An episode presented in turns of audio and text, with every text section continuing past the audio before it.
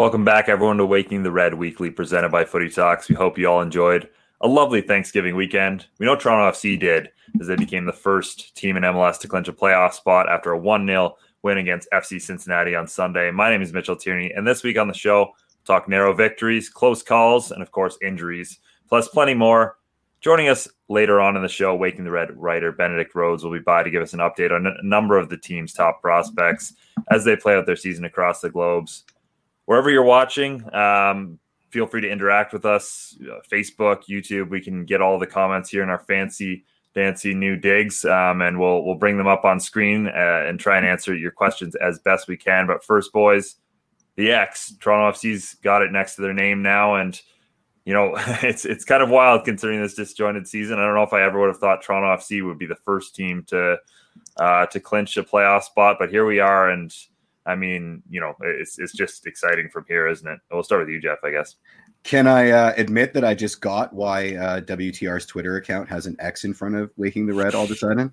I Probably shouldn't have. I was, yeah. gonna, I was gonna ask about that, but now I finally get it, which is uh, a point for me. Yay! Um, uh, news to report, guys. I don't know if you saw, but we are number one in the power rankings again. There you go. I mean, that that probably makes sense. You know, you first team to clinch playoff spots. What is it? Fifty one percent now, according to uh, 538 that they will win the supporter shield. So everything coming oh, up we, Toronto FC right now. Are we going right into that? Because I've actually got it as an image saved. We've at 51% supporter shield chances. Seattle's in second at 18%. These are the updated 538 uh, projections. And then the MLS Cup chances are where it gets interesting. Seattle's at 15. Guess where TFC is in second place? 14. Uh, yeah, it was one below. 14%. That's mm-hmm. yeah. Uh, I, I, was literally just working on that article. those, are some, those are some damn good odds, uh, good odds, gentlemen. That is a that is a nice nice place to be sitting. Hey, yeah, and you come on, they're still disrespecting us. They have still have Seattle at fifteen percent, TFC at fourteen percent. Come on, it's one percent. I'll take it. There's still a month left to go. Yeah, certainly. I think fair, they you... do hold that edge in that series. Yeah, go ahead, Mitch. Yeah, well, that's a that's a good point as well, and also you know, if we're looking at statistical models, and I think this might be the the big takeaway stat from this week, other than obviously the the big 51% that we mentioned, uh, Martin Bailey's, you know, the difference between 2017 and this current season. Toronto FC won 20 games in 2017, five of them by one goal. Fast forward to 2020, they've won nine of their 11 games by one goal. Um, it's it's an interesting thing to look at because you know if, if you're looking at a statistical model, uh, usually they've always said that teams who win games by one goal are generally pretty lucky.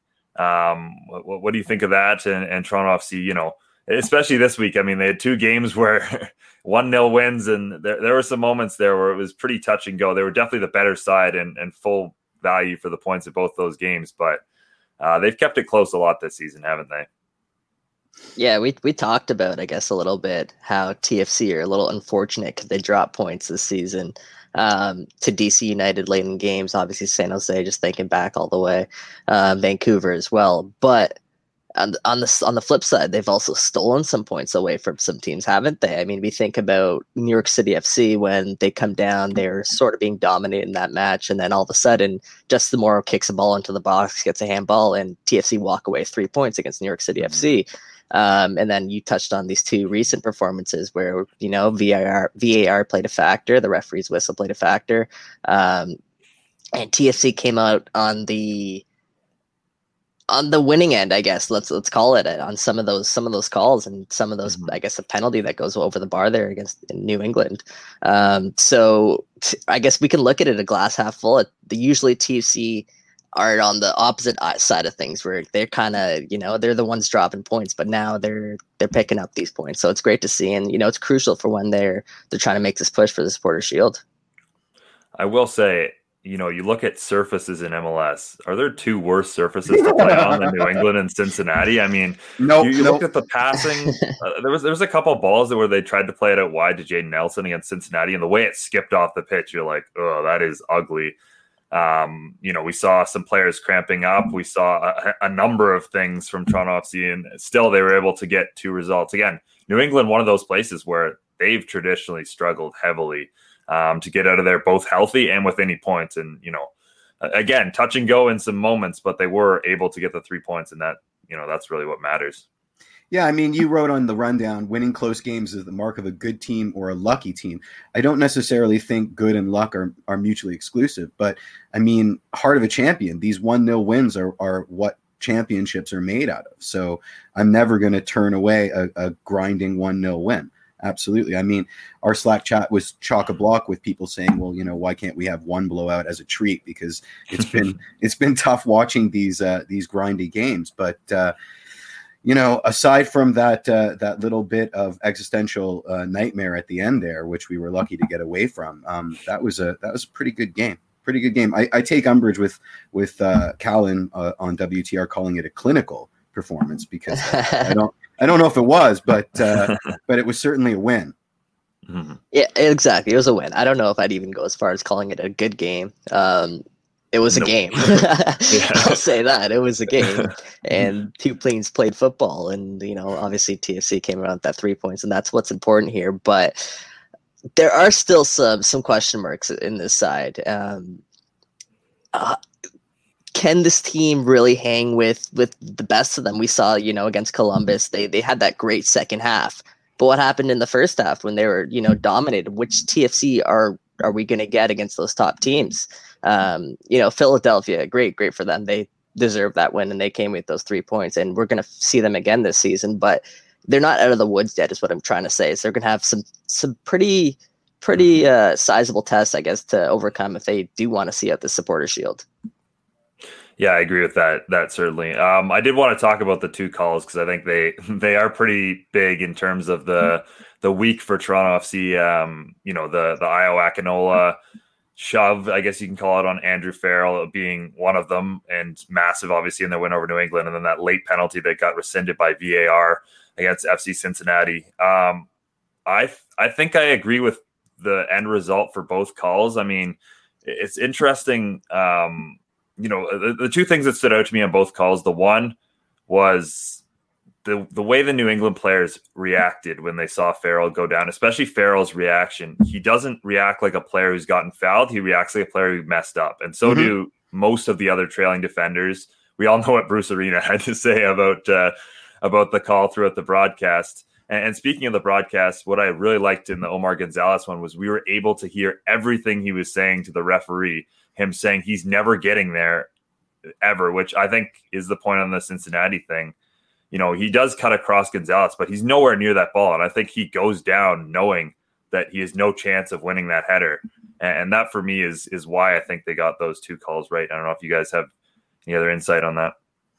Uh, no, I, I think you hit the nail on the head. I think uh, I think Farrell uh, was Keystone Cops there, and uh, you know a lucky bounce, and it landed right in Ayo's stride. And um, you know if if that's a foul, then there's a lot of more fouls getting called. But even more to that point, I think uh, that was a serious dive on OG, and I'm glad that the penalty call got rescinded because he went he was looking for a touch, and he went down like a like a, a, a you know a sack of leaves or whatever the. um, Iowa just been raking a bunch. Yeah, not really, not really. No, no, no. But I've seen a lot. Mm-hmm. Um, Ayo Akinola is getting that respect and in MLS, I think, uh, from the referee even because he does walk around with that stature. He does play that sort of big man's game, and when you do play that game and you're not, you you find that balance between you know crossing the line and you know getting on the refs bad side, I guess, and you know, playing within the rules of the game. And I think Ayo Akinola does a perfect job of that. He's a great mentor, and then Jozy Altidore as well. So when you do see two guys go at it for, especially in a 50-50 challenge, and you know, it's a bigger guy knocking down maybe uh, you know, but a strong defender still. Oftentimes you're gonna see that that the referee bite his whistle just because of the size factor. And, you know, that size should be an advantage to that bigger player. And um, I thought I- Ayo Akinola does a really, really, really good job of that. So, you know, credit to him on that goal. Um, on that Omar Gonzalez play, yeah, that that's a dive for sure. Um, I know they were saying mm-hmm. on the broadcast Omar Gonzalez's arms were on him, so they couldn't have definitive evidence to overturn that call. I mean, isn't that what VAR is here for? Mm-hmm. If there's if mm-hmm. it's clear that it's a dive, come on, get get that nonsense off the field. So um, good good on the referee for getting that call right, getting that checked, and yeah, you know TFC again will come out on the on the positive end there. I think that's a great point on Ayo Akinola, the the strength thing. Um, just because, you know, if you see a guy like Pablo Piatti win win that exact same 50-50, you just assume he's some somewhere in the equation fouled the defender. But if it's a guy like Ayo who, you know, has those physical attributes and is able to win those 50-50 battles, And, you know, th- there's more of an assumption that maybe he was able to do it cleanly. And again, the the run by Ayo Akinola on that play. I mean, there's so much positive throughout that play, the little flick in the midfield by Jonathan mm-hmm. Osorio to open up space. And we've talked at length about how well he's been able to do that. Uh, the ball by Pozuelo, of course, but also the run across the defender. I think Kristian Jack highlighted it very nicely on TSN. Those are the kind of runs that Ayo Akinola has been making recently. And, you know, uh, again, just such a smart player. And he's, he's been showing that consistently of late. Um, again, for such a young player, it, it's been quite impressive. Um, mm-hmm. I, sorry, just before you go on that, yep, I wrote about that a little bit last week, and one of the points I really want to emphasize there is that he's predictable. When, for instance, this isn't a knock on Jozy at all, but just the difference sort of this year I've seen in 2020. When Jozy's on the ball, or when Pozuelo's on the ball, he gets his head up, and when Ayo's on the field, he gets his head up, and he knows Ayo's making that run in behind. He's very predictable. Ayo Akinola plays on the edge of the, the shoulder defender, and he tries to get in behind because of his speed. Jozy Altidore mixes his game up. He comes short sometimes. Sometimes he'll turn the defender, go long, and then you know he'll be frustrated after not getting that one pass. I think for Pozuelo as a quarterback of a team, it's really easy for him to know when his player's making that run and where it's almost like Sebastian Giovinco and Jozy. I wrote this. It's Sebastian Giovinco, Jozy Altidore esque, where as soon as Seba picks up the ball, he know Jozy was gone and back in the day and vice versa. So to have that chemistry, I think goes a long way, and I think we're seeing the end product of that. Yeah, no, no, certainly. Um, I, I did want to talk injuries a little bit because there were a couple more for Toronto FC, or at least some updates this week. Pro- probably the biggest one. I mean, um, you know, there were a number, but Alex Bono getting hurt in training. We know how well he's done, and obviously getting another win this week and some big saves against New England. Um, and whatever he did to distract the uh, penalty shooter. we'll we'll give him some credit for that as well. Um, but uh, I mean, that was a gruesome one. I heard. He did, yeah, against right way. Yeah, apparently, uh, apparently, bone coming out of the the finger, which you never never love to see. Um, eh, but, okay, explain yeah, to me this: yeah. his bone's gonna pop out of his hand, out of his skin. Yeah, and you're telling me he's gonna go stand back in net in two weeks? Yeah, I don't know. I, I like, come on, is yeah. that not different? Well, it's, it's not just standard for a keeper. Greg Vanney said uh, he yeah, joked exactly. after the press conference that uh, you know he doesn't know any professional goalkeeper whose fingers are straight. So, um, but I guess getting back to Bono and your original point there is that he was playing so well, and it's it's tough to see him go down like this. I wrote uh, on I guess a, a, post this morning that it might be the end of his season uh, here mm-hmm. because of this injury. Hmm. Uh, TFC have what three and a half weeks left. It's two to three week injury that leaves him one hmm. game before the playoffs. And is he going to get in that last regular season game potentially? But he also might not. So this actually could be the end of Bono's season, barring a, uh, an injury. Hmm. hmm. Maybe uh maybe Bono can go old school Wolverine and just save balls with like the bone sticking out of his uh his knuckles there. I mean, how important is your pinky finger anyway as a keeper, right? Like, you know, it, it should be there obviously, but I don't know if it's if it's the be all and end all, right? I mean, I would assume I don't know. I, I think it's probably pretty important. Any you don't want pain when you're saving balls, and uh, you know that split second of like, ooh, I don't want this to hurt. Probably is uh is not great for for goalkeepers. But um, I think the the probably the best news this week. Uh, what's the injury update on Richie Laryea? We know he he came off holding his hamstring. Michael. Mm-hmm. So yeah, I asked Greg Vanney that after last match, and apparently it was just cramp uh, from Richie which is obviously a positive sign because Richie going down right now, especially with Justin Morrow already down, that's that's the last thing Toronto FC needs. So um, hopefully it's nothing. We've heard from this team before that you know, like I'll go back to Justin Morrow's injury that you know he's fine, it's nothing. The next thing you know, someone's out three weeks. So uh, we're speaking to Vanney again later today, and hopefully we'll get a further update on Laryea there. Hmm. Speaking about Richie Laryea and Pozuelo, of course, the MLS Team of the Week. Oh wait, no, it's uh, Eriq Zavaleta and Patrick Mullins. I'm included in, in, this week's team. Um, uh, again, showing off FC's depth, and you know, I did want to talk about Zavaleta briefly because, as we all know, he gets a, a lot of criticism, but you know that's what FC's just been needing for basically the whole season is a performance like that where one of their bench defenders is able to step in and have you know a, a, solid enough performance to to secure them a result and really to not be incredibly worried about him. And i know it's against cincinnati which again is the caveat here but that that was just a solid enough performance. And if they can get that from zavaleta you know one or two more times throughout this season then you know that's that could be the difference maker in a supporters shield race. Absolutely Absolutely. I thought he was excellent on the night.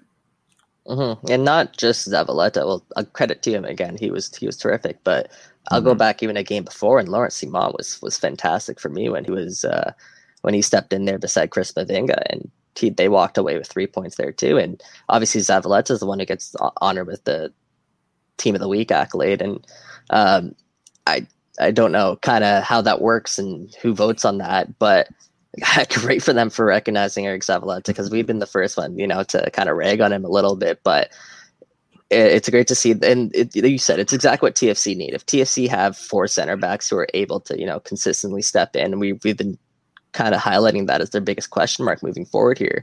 That's what what position isn't this team deep at, mm-hmm. uh, right? Uh, do you, yeah. can you guys think of a weakness on the squad besides, you know, perhaps the center back depth now? TAM Winger Maybe, we should talk about that. Yeah.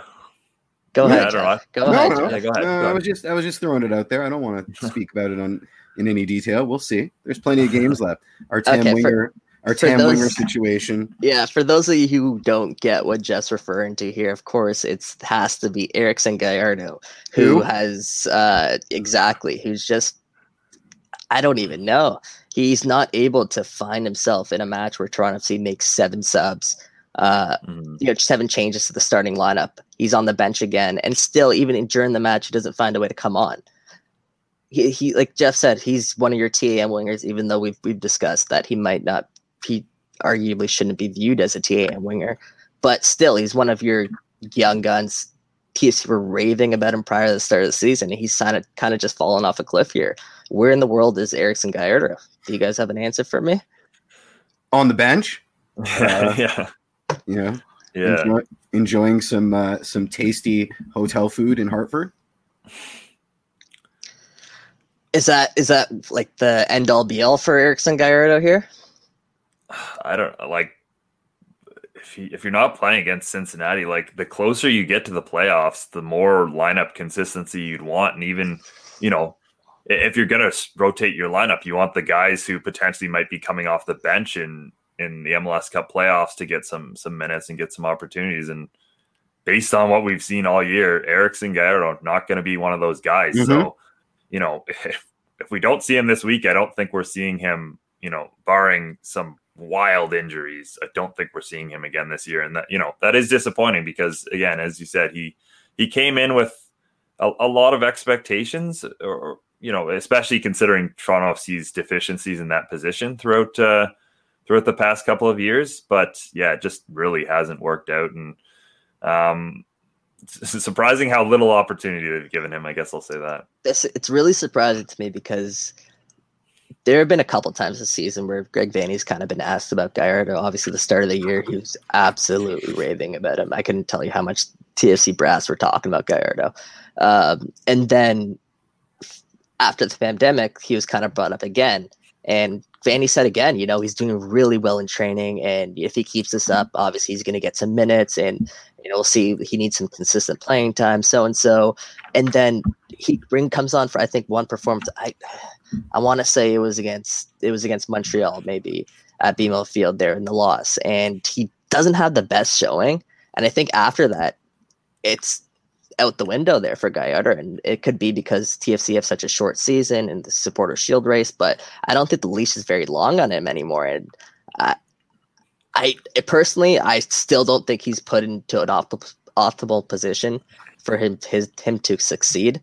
Um, I don't think he fits this Toronto FC formation very well. I don't think he fits the way Greg Vanney wants to play very well.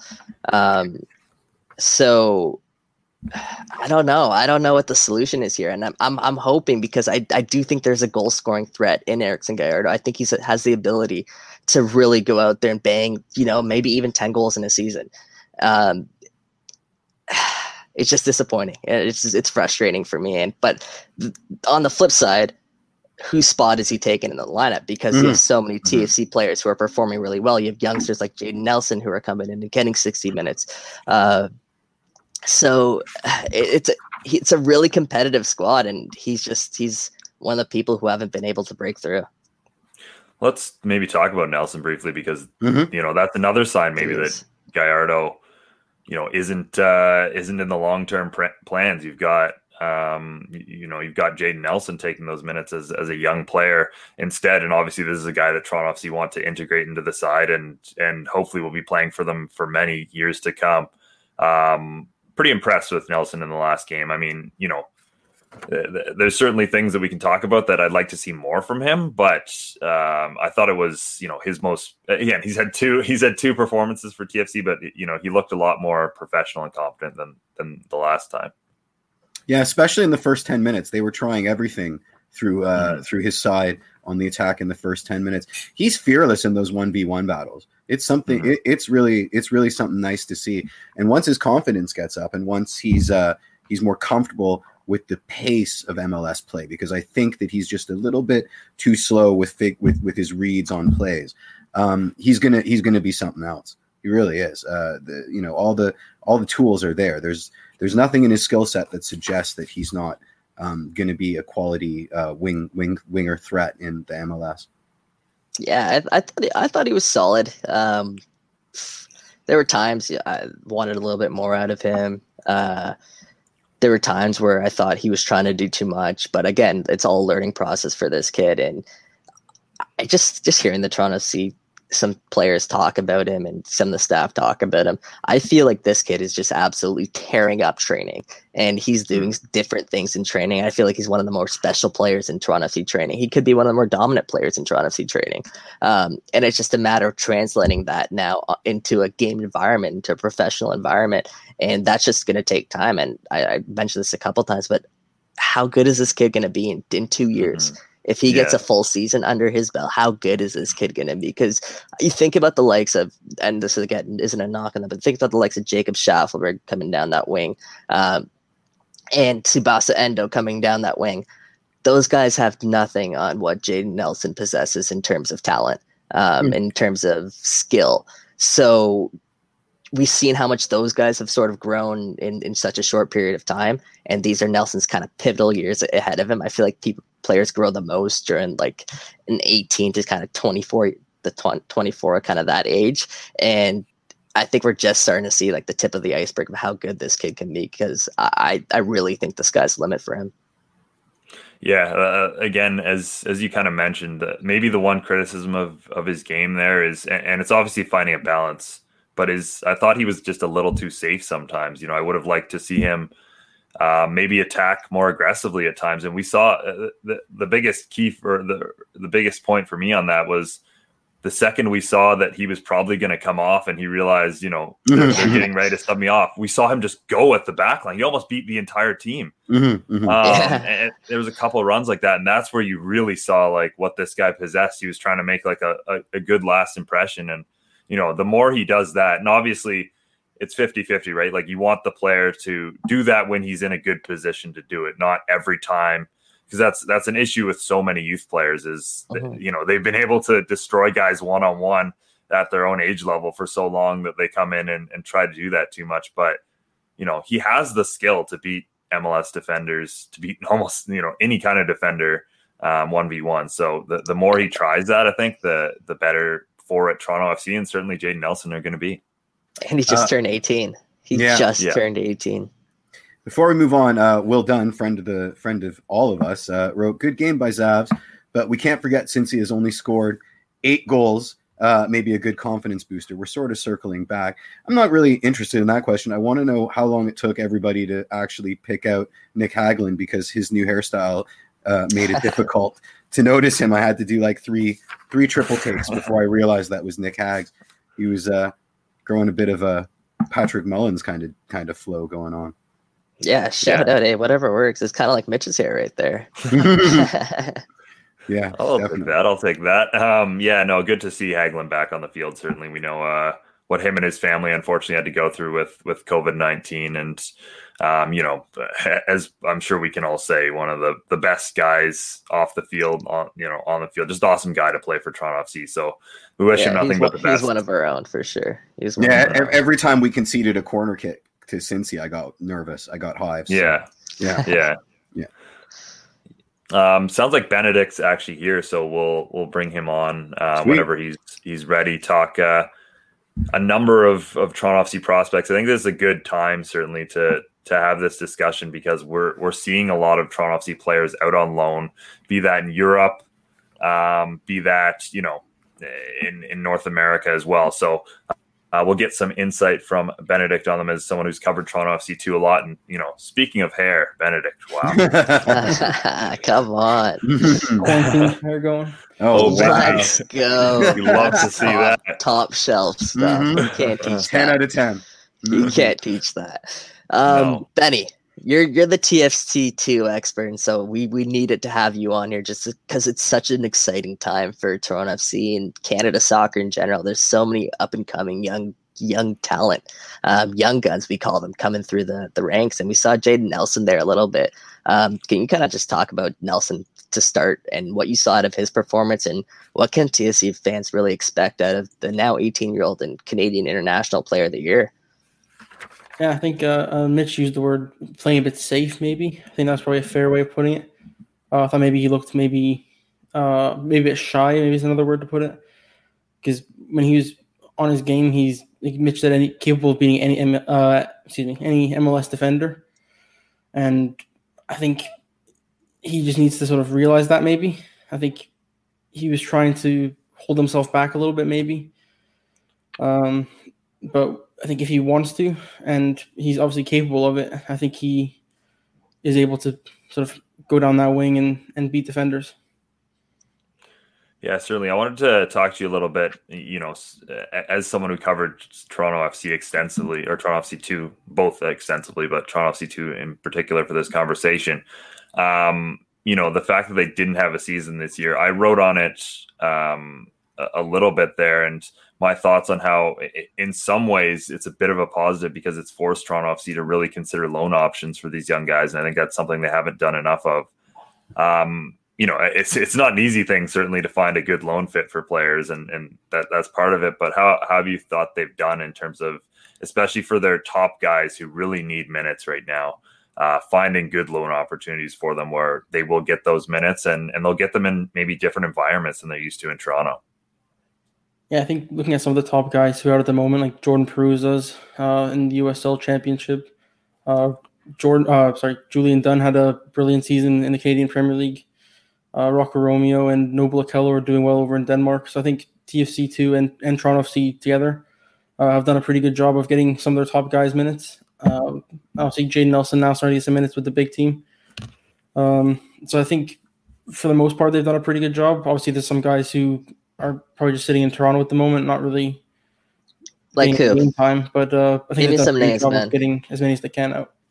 Give me some names. I want some of those names. Who are who are the guys that are sitting back in Toronto, not getting some of the spotlight right now?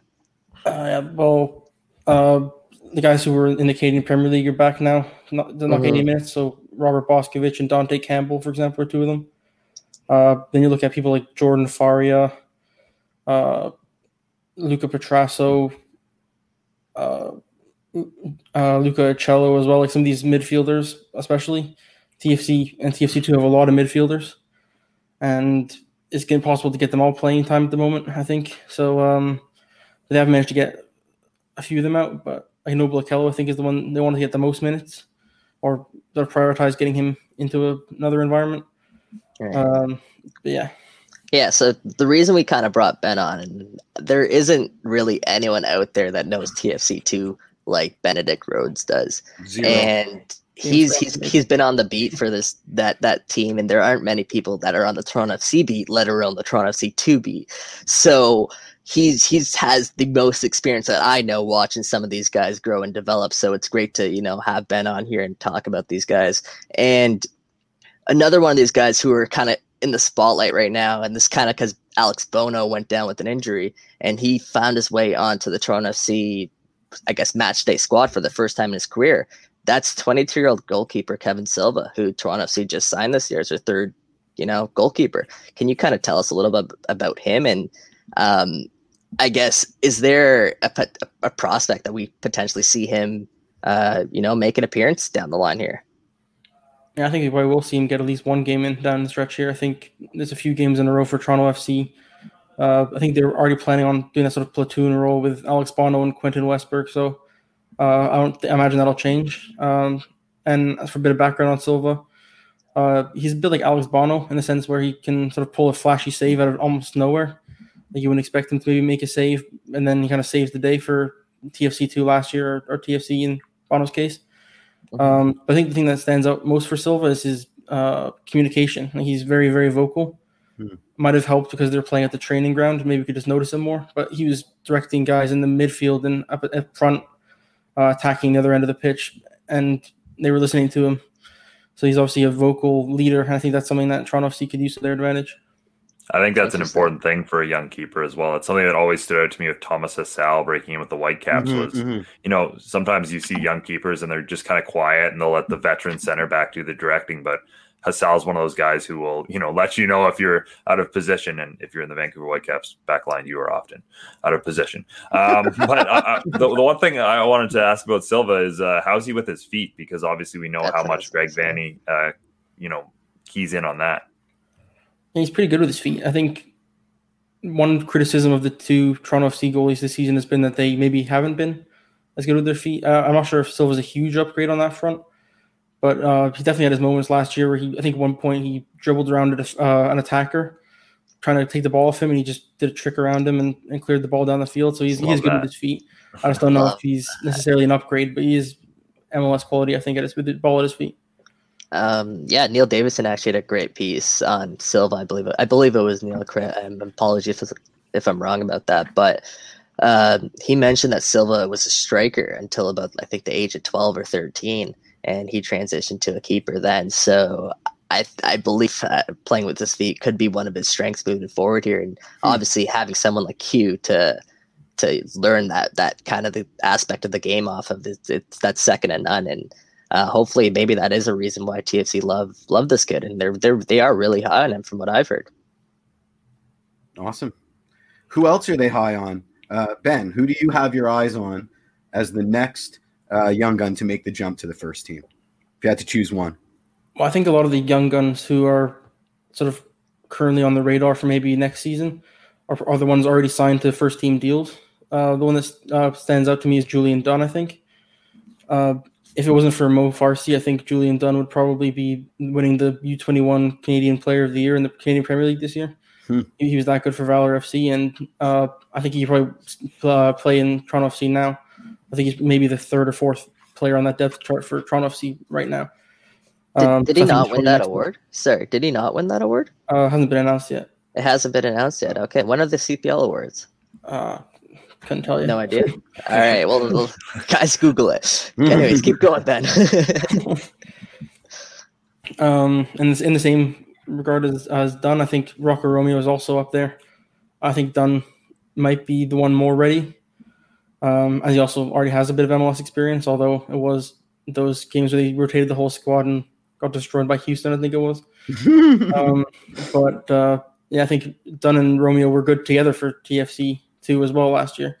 So I imagine that might be the partnership of the future and getting some of these young guys to sort of push the vets a bit uh, can only be good for everyone.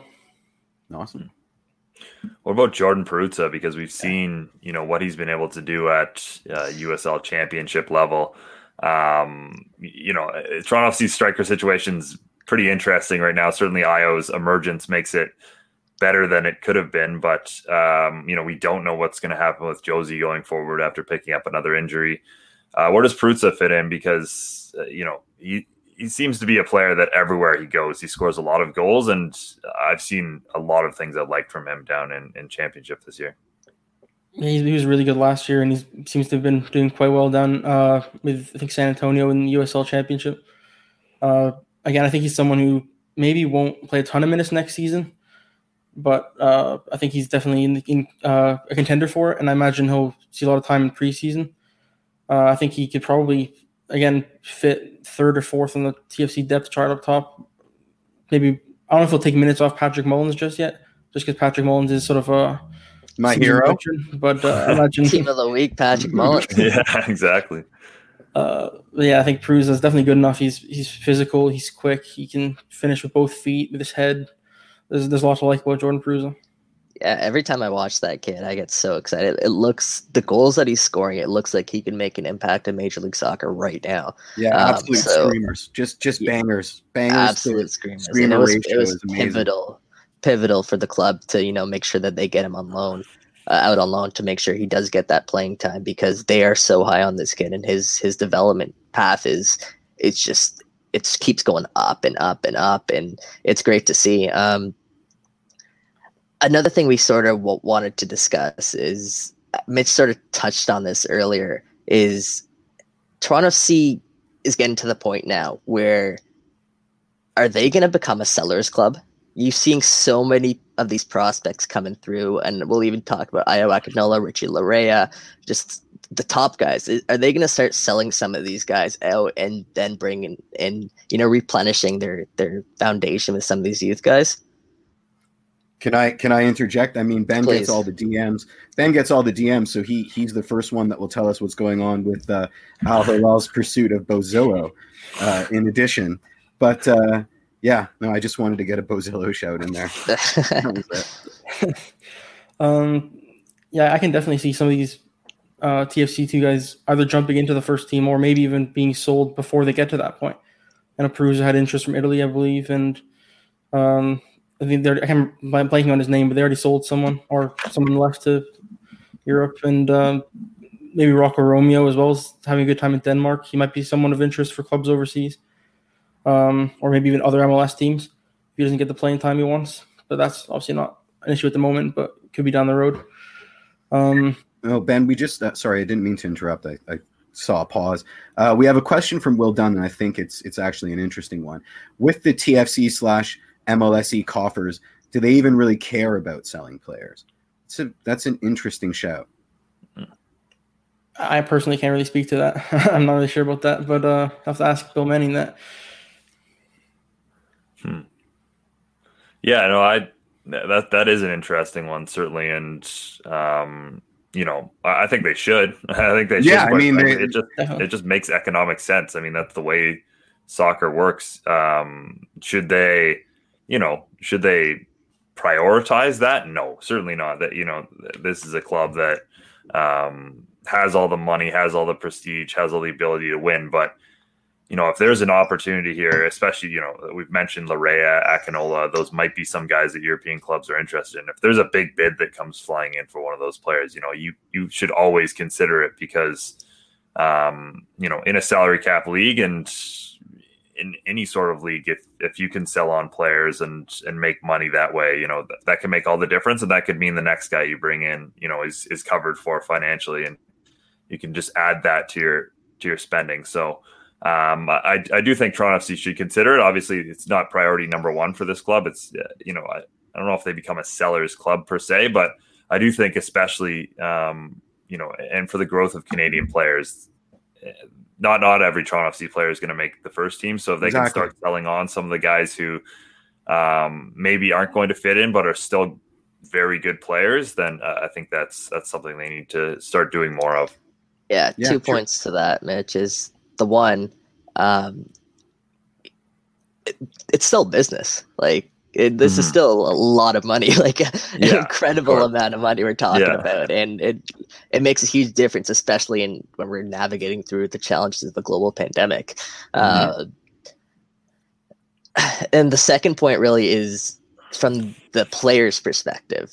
You think about Ayo Akinola, you think about Richard Laryea, um, Yeah, and you think about some of these youngsters where what's what's their ultimate goal? Do you do you think it's to to play the rest of their career in Toronto at, at 18 years old? I, I I know for a fact it's not. They want these kids yeah. want to go to Europe, and it's their dream to go to Europe. And TFC have to have that bridge to get them there because there's such a such an opportunity here and there's such a pool of Canadian talent and TFC have to find that balance of being that middle ground of succeeding but still being able to you know replenish their, their their talents by selling players and you know getting players into the squad.